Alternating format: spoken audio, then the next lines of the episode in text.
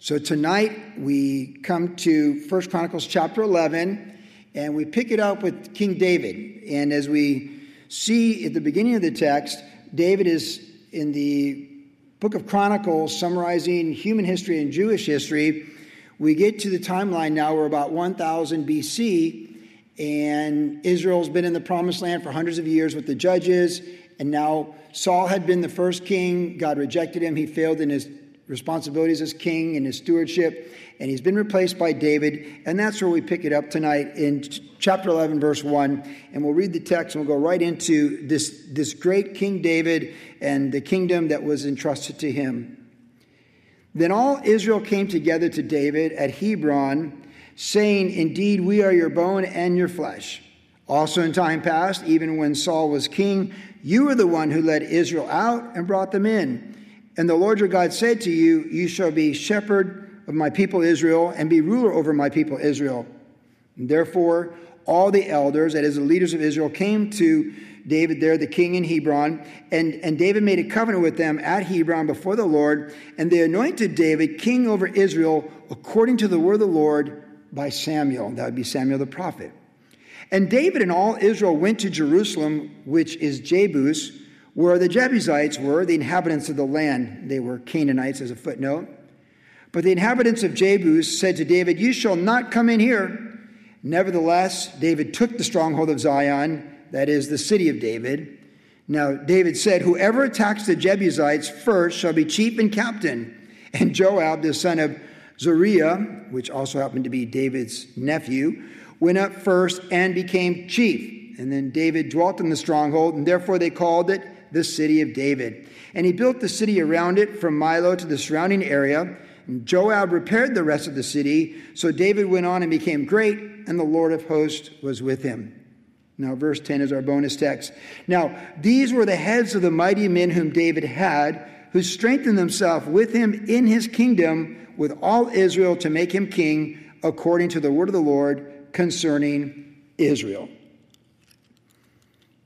So, this is that historical record of David becoming king, the kingdom of Israel being entrusted to him, and the foundation of it. Now, we go forward in the next couple chapters, there's more David, more the administration. Eventually, we'll get to Solomon and his stuff. But this is such a key point in time in Jewish history, plus really human history, because David is, of course, one of the greatest kings that ever lived. Now, in this passage, we saw there that they came to make him king. Now, previously, as a teenager, he was anointed by Samuel the prophet as the future king of Israel. In fact, before he was, Samuel the prophet had spoken to Saul in his rebellion when Saul was rebellious. He said, The Lord has rejected you and chosen another more worthy than you. Then he went to the house of Jesse there in Bethlehem. And as the sons of Jesse came before him, you know, he, he, thought, oh, this first guy, he's the guy. And the Lord said, no, the Lord, the Lord looks at the heart. Man sees with his eyes, but the Lord looks at the heart. And then eventually David was called in. He was shepherding the sheep at that time in the field. He was brought in, and there Samuel, the great prophet, anointed him as king. Now, after Saul died in the battle at Gilboa with his sons, it would be seven and a half years before David would be the king of the unified Israel. So there really was a divided kingdom even then, like we've seen previously in Second Kings with the divided kingdom.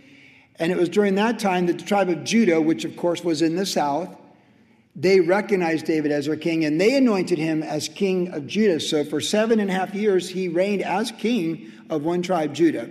And so this text tonight takes us forward where they're anointing him as the king of all unified Israel. And so it's actually his third anointing with oil to be king. One was prophetic, the second was partial, but this is the fullness of things. And it does remind us that, you know, the Lord's will does come about and he, will bring it to pass. It always comes to pass. Uh, ultimately, those sovereign things that the Lord has. And there's a lot of sovereignty on David's life. Key phrase, though, is that they anointed him king. And then in verse 10, it says, the men that surrounded it with him in his kingdom. So we have a king and a kingdom. It's also the covenant of God in the Old Testament, the people of covenant, the Jews. And here they are on planet Earth. They're, they're an ethnic people group, descendants of Abraham. They're there in the promised land, surrounded by enemies, perpetual enemies all the time, told to be governed by God's word. To even be led by his spirit, to obey him and be fruitful and prosperous, and good things would happen, to disobey him and do the same thing as the Canaanites, bad things would happen. And as always, God has the final say on those things. And this really was a zenith for the nation of Israel. This was such a great time under the leadership of David as their king. Now, as we go forward for the next couple of chapters, we'll see really the leadership of David. And that's thematically when we look at this passage, this passage is a great passage about spiritual leadership. Or we might even say, because he's a king of the kingdom, kingdom leadership. And maybe tonight here at Worship Generation, you're saying, well, I don't lead anybody. And I would say you should. The church is called to lead the world. The world shouldn't lead us. Don't let your TV set and your laptop lead you. You lead yourself, being led by the Lord, to do the things God's called you to do. And as we're led by the Lord, we'll naturally inspire others to be led by the Lord and follow the Lord. Salt and light is being led by the king and inspiring others to do the same thing. And that's how we're to be. So, all of us need to put ourselves in a mindset of the leadership in the human experience because there's 8 billion people on this planet. And very few of them are, are going to heaven. Because Jesus said, Wide and broad is a path that leads to destruction, and many go thereby. But narrow is the gate that leads to life, and few enter thereby. Our primary purpose in the human experience, coming to Christ, is to be saved by the gospel, to live the gospel, to present the gospel. And our ultimate driving force as a church is the Great Commission to win people to the King for all eternity. So we're all called to be leaders. We don't have to manufacture leadership. If we're just being led by the Lord, He will use us to lead others, especially in a generation that wants to hire private mentors everywhere to be life coaches. If we're simply led by the Lord and we have the fruit of the Lord in our life, we will become men and women of influence no matter where we came from. I think of my sister living on the streets for years as a homeless person, alcoholic, and all of her situation. The moment she chose to get right with the Lord and go to rehab and complete it, and then live in one halfway house for a year with 20 women in San Diego, graduate to the next house, halfway house for another year with five women, she became more of a leader. And she became a leader to those other women. That's how it works. And even now, when I was in Florida with her just a few months ago, or actually six weeks ago, driving back to Melbourne Airport from Vero, she's like, I'm just trying to figure out my con. I'm like, Barbie, you sharing your testimony at AA, NA, Alcoholics Anonymous, Narcotics Anonymous, anywhere, everywhere, any rehab group, you have the high ground. You're an inspiration to everyone. Lord, give my sister a bigger vision of her life at 55 and what God can do. So I use her as an example. We're all called to lead, to be led and to lead. And that's how we're going to look at this text tonight. We're called, all of us, anyone who comes to Christ, the moment you might have been a, a follower of the worst people ever before you come to Christ. But when you come to Christ, you're now being led by the King of Kings, and now we're called to be led by him so we can lead. And that's our context tonight. So we're going to talk about kingdom leadership tonight for each one of us and those things that make us really good leaders for the human experience, for the human race. From this text, our points from this text, obviously there's many things that wouldn't be in this text, but from this text tonight, and I want you to really think with the Holy Spirit guiding us what that looks like for each one of us to be kingdom leaders for Christ. The first thing we see here tonight is that David was called to be a shepherd.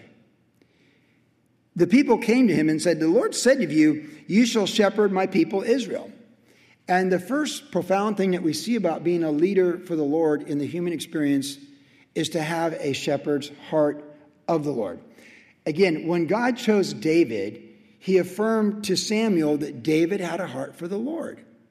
And as we go forward in a relationship with Christ and we're transformed from glory to glory, God is wanting to put in us his heart for people, for humanity, to have a shepherd's heart. This is the lifelong journey that we have to get past people that hurt us, to get past irritants, frustrations, agitations in the human experience, and just to continually pray for people, people that come and go, people that come and stay, and all the human experience, the people we're closest to, the people that have wronged us that we just they're gone in eternity. We can't even make things right with them but our heart can still be right toward them in memory. Like just really the human experience in jesus name in general but specifically to lead anyone who's got a greater place to lead than someone who has a, a good heart with the lord and is right with humanity all around them Isn't that the kind of person people are drawn to? Why are people always drawn to Jesus? Part, obviously, he's the Son of God and sinless, but his compassion and his empathy, the woman caught in adultery, the blind man, the desperate man for his son, the Roman leaders, they were all drawn to Jesus because he had that shepherd's heart. David is the one that's really introduced to us first in the scriptures with the shepherd's heart. Now, Abraham was a shepherd too because he had flocks. Now, concerning David, we know that in Psalm 23 he said, The Lord is my shepherd. And he had this description he described of his relationship with God that as he's a sheep, led by the chief shepherd. He kept that with him his entire life. The Lord even used that in Psalm 78 to describe David, how he pulled him from the sheepfold and made him a shepherd. So God literally took a sheep, David, and made him a shepherd for his people. When David sinned and took the census and the judgment came upon the people in the latter part of his life, he said, God, may your curse be upon me and my household, but not upon your people, these sheep, these innocent sheep who had nothing to do with it. That was David's heart as a shepherd. Tuesday, we looked at the John text in T- John 10, where Jesus said, I am the good shepherd. But another text that's really good for Jesus as a shepherd is in Matthew 9, when it says, He looked upon the multitude and he was moved with compassion because he saw them as sheep without a shepherd. So the world doesn't need unregenerated life coaches and unregenerated mentors. What the world needs is sincere men and women who are filled with the Spirit and serving Jesus Christ and have the hearts of shepherdesses and shepherds. That's what your marriage needs. That's what your children need. Your children's children need. That's what your neighbors need. And that's what the world needs, whether they know it or not. And the world is filled with wolves, so all the more reason to be shepherds under the chief shepherd, Jesus Christ.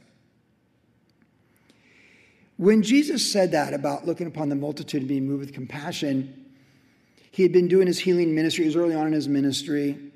He would go on to say that, that as he was describing people as being sheep without a shepherd and being moved with compassion and empathy, it says, Then he said, their, their, their work is much, but the laborers are few, which means he's recruiting us to be leaders in the very context by which he said, he, we're told he was moved with compassion, and humanity is like sheep without a shepherd. Even when Jesus died on the cross, Isaiah describing it in Isaiah 53 said, All we like sheep have gone astray. But Christ is the Lamb of God who became a sheep to save the sheep from our folly. great leadership in the human experience, the ultimate leadership in the human experience, is men and women who have the mind of Christ and are being transformed to become shepherds. God wants us to have tender hearts, forgiving hearts toward humanity, to serve, to love, and to forgive. And if the day of the Lord finds us on our deathbed or in our final breath, with a heart free from any malice toward anyone, were the day that started with a heart for the Lord and serving others. If the Lord looks upon our final day at, in the mid afternoon, and even that day reflects who we were that day, because the whole compound effect of your life is to be a disciple daily, and then you just become that person you're meant to be. So you're not having to manufacture anything. You sincerely care about the people you work with, even those who wrong you. You sincerely care about your agitating neighbor, even if they forced you out of the neighborhood because you can't live next door to them. But you're able to forgive and move on, for who has time for malice and bitterness? And as we pray for people, as Jesus said, we pray for our enemies and forgive our enemies, we get the mind of the Lord toward them so we can even almost be like Christ. And by the way, it's not something we would sign up for naturally, but if you think about it, what's a better look than Christ on the cross saying, Father, forgive them, they don't know what they do? So, what can be more beautiful on the day of the Lord for us that we can look upon anyone and we might be being persecuted, wronged, even martyred uh, for our faith, but we can look upon our adversaries and say, Lord, forgive them, they don't, don't know what they do. What, by the way, body of Christ, could be a better entry to eternity than that? Nothing. I'll answer the question for you. Nothing. The one who dies loving, forgiving, and serving wins in the human experience in Jesus' name.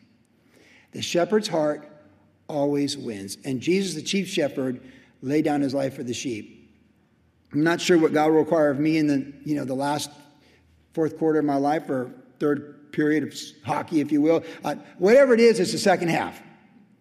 And I don't know how it's going to end, but I, I accept responsibility to have it end beautifully by keeping my heart tender toward the Lord and people and having a shepherd's heart for humanity. And there is the greatness that we all look for in the human experience. And there is greatness that's obtainable for every woman and man in this room and everyone who's born of the Spirit. A shepherd's heart. It's a beautiful ending for the human experience.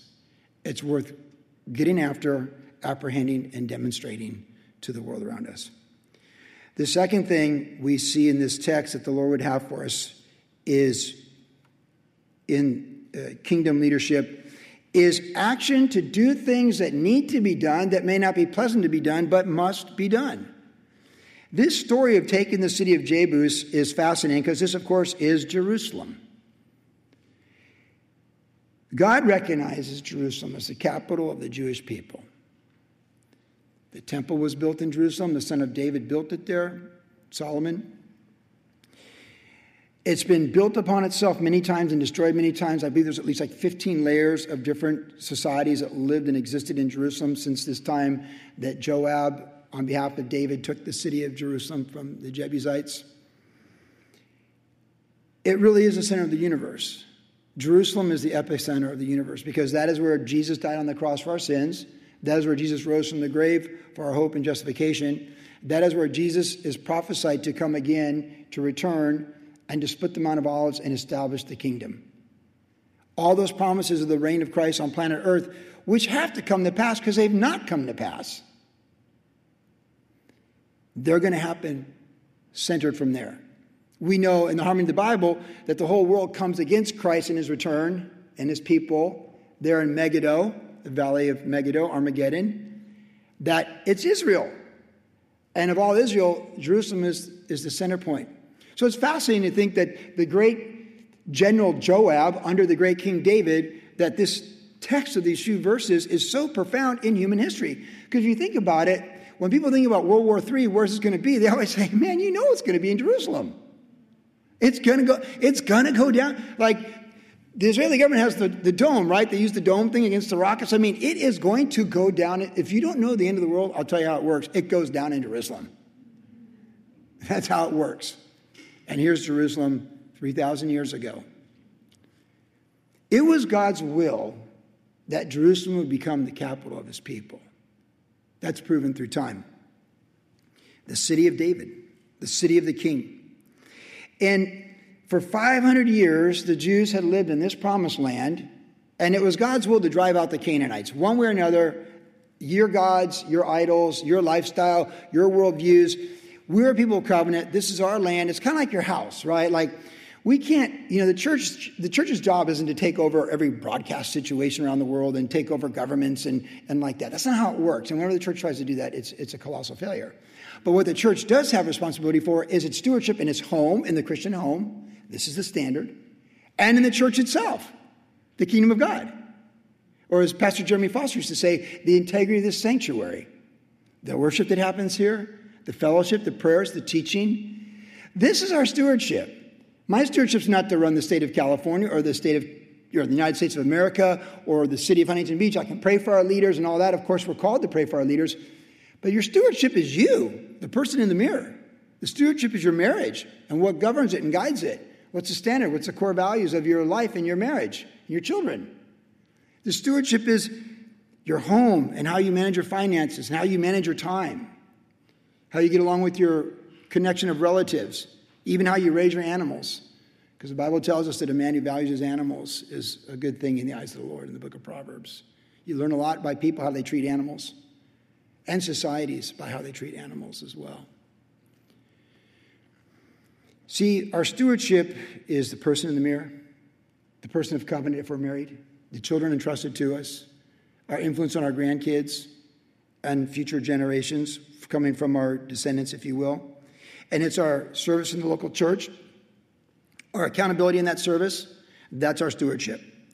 And so the church moves forward in action with our stewardship. When we know something's what God's called the church to do, then we need to do it. This morning, the men were here And I reminded the men that one of the five core values, absolutely, of the human of the universe, listen closely, one of the five core values of the universe is the authority of the Church of Jesus Christ on planet Earth in time, space, and matter. Jesus said, To you I give the keys of this kingdom. And there is no entity or organism or existence of human beings gathered together that even can be compared to the Church of Jesus Christ. In all of its failures and frailties and blemishes, there is no place that's the pillar and ground of truth except the church. And to no one did Jesus say, I give you the pillars of the kingdom. Not to any ethnic group, not to any country in times past or times future. When Christ comes back in glory, however it plays out, the church will be standing. We've outlasted Rome and every other kingdom that comes and goes, and we'll continue to do so. So when we think about taking action, stay with me because they took action. This context is taking action to do what must be done for the kingdom on behalf of the king. Don't be soft. We need to have fiber and we need to have a backbone and we need to have courage. Because every step forward with God's will, you got to fight for it. You want to be soft? Go home, turn on your TV, and waste your life? You can do that. But if you want to be something in the kingdom and something in time, you have to fight for the will of God in your life. And every step forward in the light is a step forward against the darkness being repelled a step backwards. And it's always a battle. Never underestimate what a battle it is to save one soul, to just share the gospel with one person. The great lesson in Vermont was 14 months to learn the value of one soul, Owen, the dishwasher and everything it cost me my reputation, my wealth that I had, everything, Jennifer and I both. To lose everything and spend 14 months in a state that had no interest really as a whole in knowing the gospel, but to have one person, Owen, the 34 year old dishwasher, say a prayer to receive Christ. And what we went through in 14 months in a dark land, in a dark place of spiritual battles for one soul was the most valuable lesson. Like Jesus and the apostles going across the Sea of Galilee, and there's a crazy man out of his mind, but to see him restored in a right mind and telling him to go home and tell your family what great things the Lord has done for you. A storm so fierce to save that crazy man that the fishermen who made a living on that sea said, We're going to die tonight. This is the storm that sinks our boat. For one soul. Now more than ever, we have to have fiber and commitment to get after it and do whatever it is the Lord is calling you to do, whether you want to do it or not. Because discipleship isn't feeling good. Discipleship is being disciplined, self disciplined, to do what the King is calling us to do as a disciple of His. And there's hard things to do sometimes for the kingdom, but it's worth doing. Because there's nothing more worth doing than obeying the Lord. In this story, we see some great leadership from David. First of all, this is great leadership. He incentivizes and he delegates, right? I mean, this is based, like he's like, hey, you incentivize people. The kingdom is a quality effort, and you have to go after things, and you have to be committed, and you have to hustle on, you have to have desire, determination, and persistence. And by the way, this is what I was really thinking about with this story with Joab and the leadership from David. Because David, he was incentivized. He said, Look, whoever, he learned this from Saul, right? Because Saul said, Whoever takes down the giant gets my daughter to be a wife. But Saul wasn't true to his word because he drove David out and David lost his first wife. David said, Whoever takes the city, you're the commander. Whoever wins the job gets the job. Find a way, get it done. I've mentioned this before, but in studying people who live for the world and money, I'm always fascinated by what they do for money, and I think how much more should we do it for the kingdom? But Henry Ford, Henry Ford, the grandson, when his engineers told him there was no way to build a V8 engine, he said, There is, and don't come in here till you found a way. That's just how things get done. And we do, we take action David, he said, This is the capital. You don't, you don't let, when you know the Lord's giving you yes, you say no to the devil's no. In other words, I'll say it this way we do not accept no when it's God's yes. Man, you got to deal with things in life. You got to confront people, you got to confront family members, You got to confront things with the will, the trust, and the power of attorney. You got to confront things with your boss, with your coworkers, your siblings, your adult siblings. You have to confront things because if you don't, who's gonna? And if you know the Lord's calling you to do it, you have to do it. And whether you want to do it or not, whether it costs you a good night's sleep or not, will reveal how much trust you have in your heart with the Lord. I had a situation managing my dad's finances about five years ago, actually about three, right when the COVID thing broke out. But uh, my mom had insisted my dad had X amount of wealth with these uh, UBS people back on the East Coast. They'd handled my mom's money for decades. My mom passed away, as many of you know, right about that time. And I was doing homework on finances because if you know if you show yourself diligent, God will show you stuff, beneficial knowledge, BK. And I had it concerning finances. And I knew the way my dad's money was stored, it was not good. He was going to lose money. It was a good chunk of money, six digits. And I prayed and prayed about it. And I was like, okay, I don't know as much about money. I talked to Susan Branch, Steve Williams, other people, Devin Molina, people I respected, have you know are successful that way. But I'm like, okay, Lord, I'm so intimidated. I can't call mom. You know, you know, you know what it's like when you want to call mom and she's not there anymore? Raise your hand. You know what it's like you want to call mom? Ma, ma, what do I do? And she's not there. And it's like you and the Lord. Losing your mom's huge. Especially losing my mom. And I was like, okay, I'm so intimidated by these money people because they want you to be intimidated. They can do what they want with your money so often, but you, you, listen, man, my dad's money was my stewardship, legally and spiritually. And the Lord put in my heart, you need to get that money out of there and put it here. And I'm intimidated to call these people. They've handled the family money for 30 plus years, my mom and my dad. And then the night before, it was a Sunday night, the Lord woke me up and had me review some of my notes on my phone, going through like things I educated myself on, and I connected the dots that his money was about to lose a lot of money. And if he'd stepped, kept it there, he would have lost 30,000 plus. And the Lord said, You're not asking for half of it back. Don't be intimidated. It's your stewardship. It's your dad's money and your dad's your stewardship. You call those people tomorrow morning. I got your back. You tell them you want all that money transferred now. And I knew the Lord had spoken to me. I fell asleep in peace. I woke up. I was pretty nervous about it because when you're telling people to release $100,000 plus, but I did. It was an eight minute phone call. And by God's grace, I've made a lot more money from that money since then on behalf of my dad and my siblings who shared the estate. Because I sought the Lord, I listened to the Lord, and I did the hard thing He told me to do. I was like, Lord, can't we just leave it there? Can't we just leave it there to be non confrontational? Sure, it'll work out. We can trust the government and the dollar, right? No, you can't. No, you can't. Okay.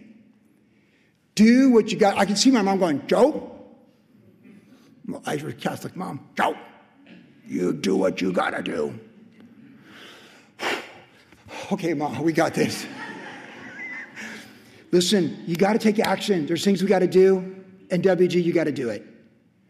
You just, you just gotta do it. Jesus, what did Jesus do? He healed on the Sabbath. Do you think every t- I mean, like Jesus, like, can you picture the apostles, maybe Peter and these guys, like, hey, can we just do this on Sunday or Monday? Like, why do you have to do everything on Saturday? Because that's what he was called to do. He had to heal on Saturday to confront the falsehood, the false teaching, and the doctrines of men. He had to do what he had to do, and Jesus healed on Saturday over and over to the point where it says they wanted to kill him. But he kept healing on Saturdays because that's what he had to do. He set his face like flint to Jerusalem, like we talked about last week, Luke 9, because that's what he had to do. For this purpose, he came to die on the cross for our sins, and he had to go and even there in the garden, Lord, if Father, if there's any other way, no, there is no other way. They're coming right now. And Judas is leading them. Because that's what he had to do. This story of Joab and David, the, the, the, incentivizing Joab, he became the chief, delegating to Joab, he found a way, and that's what you do, you find a way. Proverbs says a wise man scales the city wall and takes the city. You find a way. If Henry Ford can tell those guys, no, don't come back in here till you have a V8, you know, like how much more for the kingdom? Well, oh, the, the, the nation's closed. We can't get the gospel there. People like George Mueller, Hudson Taylor, William Carey, uh, Amy Carmichael, these people changed the world because they found a way when people said, no, you can't come here. No, you can't come here Time and time again, those great missionaries went into colonial areas in Asia and Africa, and like, no, no, no. And they said, yes, yes, yes. When the Sanhedrin said to the apostles, You can't preach in his name anymore, don't you do that, and you throw you in jail for a night just so you think about it. And then the next day, the Lord released them, and where were they? They were in the court preaching Jesus Christ. Because the church is the final authority on planet Earth, and we're the pillar and ground of truth. And as long as we know we're in God's will, we know we are unstoppable. Joab took action, he got it going. Jesus leads the example, the book of Acts. In one generation, that same group of people that were told in, in Acts 4 and 5, don't you mention the name of Jesus, in one generation, through the persecution, the rejection, the sufferings, and the tribulations, the entire Roman world, including Caesar himself, within one generation had heard the gospel of Jesus Christ. Without social media, in one generation. WG, it's an exhortation.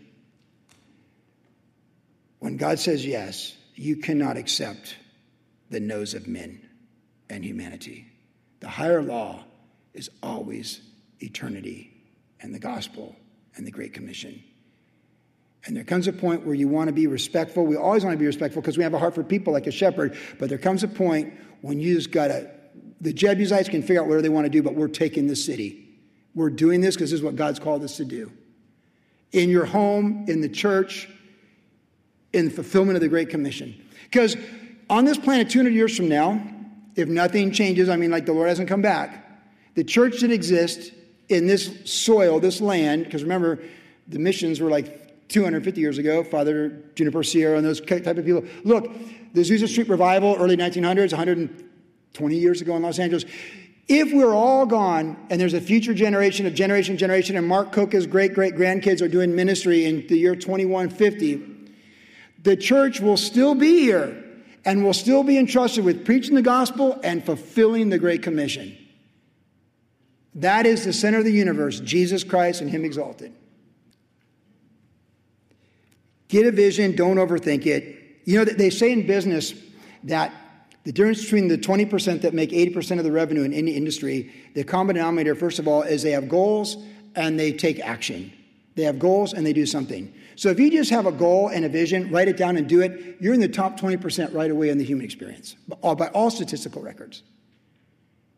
And if you want to be in the top 5% of that 20%, show up early. And if you want to be in the top 3% and really advance in life and with the King Jesus, with King Jesus for all he has for us, get it done quickly. The highest paid people on planet Earth get paid because they show up early, do the job, and they get it done quickly. They get it done with urgency. And who should have more urgency than you and me on the clock for eternity with one life that's a vapor? Vision, goals, get it in Jesus' name. Because they did it all for all this wealth they left behind. It's all going compound wealth for them, but they're long gone. Pastor Chuck, Billy Graham, you and me, Greg Laurie, our goes compound for generations and generations till this age is over. Everything you do in Jesus' name, it, it, just, it's a compound effect. It multiplies to the umpteenth power, to the umpteenth power, it just keeps going. They can't give all their money away, and we can't lose all of our glory for faithfulness to the Lord. But their money doesn't transcend dimensions, but our faithfulness to the Lord does. That's the big difference. The last thing we see is the team. David built a great team. Verse 10. So we have shepherd, the heart of a shepherd, the action, getting after it, taking the initiative, doing what's difficult, getting it done, make it happen, taking the city, and then David and his mighty men. It says that they were these were the heads of the mighty men. So there's David had a lot of mighty men. He had hundreds of men that rallied around him before he ever became king of Hebron and Judah, let alone all Israel, and that he strengthened them, they strengthened themselves with him in his kingdom. I'm talking about this Tuesday night obviously, as we draw near to the Lord, we strengthen ourselves in the Lord. Jesus says, If I be lifted up, I'll draw them into myself. And we find strength and we find comfort and we find hope in our time with the Lord. Scott prayed earlier about slowing things down and just being with the Lord. Jesus called men to himself and women, and they got away and they were with the Lord and they got clarity and they got peace and they got great commission. David's mighty men are interesting how they're organized there's four groups of three, and they're layered. before you get to the rest of them. When you go through this chapter up to Benaiah through verse 22 up to 25, you'll see that they're in increments of three. There's the first three, the next three, the three that went to Bethlehem and got the water from the well, another three with uh, Joab's brother in that three, and then Benaiah in the fourth group of three. So literally, David had 12 that were distinct from the rest. Isn't that interesting? David had four groups of three that were these chief among the mighty men, and then he had the rest of the mighty men. And of those mighty men, he even had a Moabite, he had uh, an Ammonite, he had someone from the tribe of Reuben. Man, they just came to him. And we've seen in Samuel that there at the cave of Adullam, that the men that came to David were in debt, in distress, and discontent. In debt, okay, that's it's hard to start a business when everyone's in debt. It's hard to get any economy going when everyone's in debt. But they were in debt. They're in distress. They were, they were, they were drama people. They were men with drama. But perhaps the most profound one is they were discontent. That's as a summary of these men, it's like, man, that's, this, is a, this is brilliance in leadership. Because David took men who always complained. And when you complain and you have excuses, you're the victim. That's what it is. When you make excuses and you complain, you're the victim. Oh, it's this thing's fault. I, am a, I'm a, it's fate. It's the universe worked against me this day. When you make excuses and you complain, you make yourself the victim. You're the victim of something that happened to you out of your control. But when we and I, you and I accept responsibility, then we're free. When we own everything, we're free. And that's what David did. We talked about David Tuesday night. When he was confronted for every sin, he said, You are right. And he owned it every time. When Abigail's like, When you're a king and all this, this will be nothing to. And he's like, Thank you. He received her. It says he, re- he respected her spirit, her person, it says with Abigail. David, all, see, David didn't make excuses. David owned everything, he accepted responsibility. And it's only natural that men would draw near to him and they're discontent and they're, they're complaining about everything. It's like, would you just stop it? Here in the cave of Adullam, we're not about victims, we're about victors. We're not about being victims of what people do to us, like throwing spears at us in the palace. We're about victors, about being anointed by King Samuel and fulfilling our purpose in life. So if you want to stay in this cave with me, faith thinks and acts. I'm going to show you how a woman of God carries herself in the good day and the difficult day. And I'm going to show you what faith looks like. I'm going to show you what a heart for God looks like when you hang out with me in this cave. And I may have to tell some of you, stop talking like that. But some of you, I won't need to tell you that because you'll catch on quick that doesn't go with me.